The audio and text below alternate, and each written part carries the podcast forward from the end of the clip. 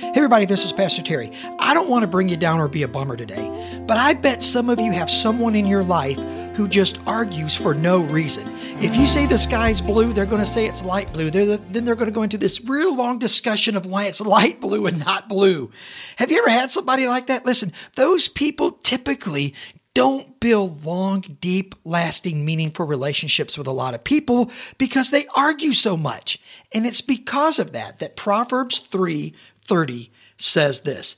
Do not contend. In other words, don't fight with a man for no reason when he has done no harm to you. If you're that person today, just repeat after me. Most things don't matter. They don't need a comment. They don't need a rebut. Just let it go. And when you do, guess what? You're going to find grace for your journey. Thank you so much for listening to this edition of the Grace for Your Journey podcast. I pray that it has been a blessing and an encouragement to you. Pass it around if you think it would help somebody. And we look forward to you dropping by again for another episode of the Grace for Your Journey podcast.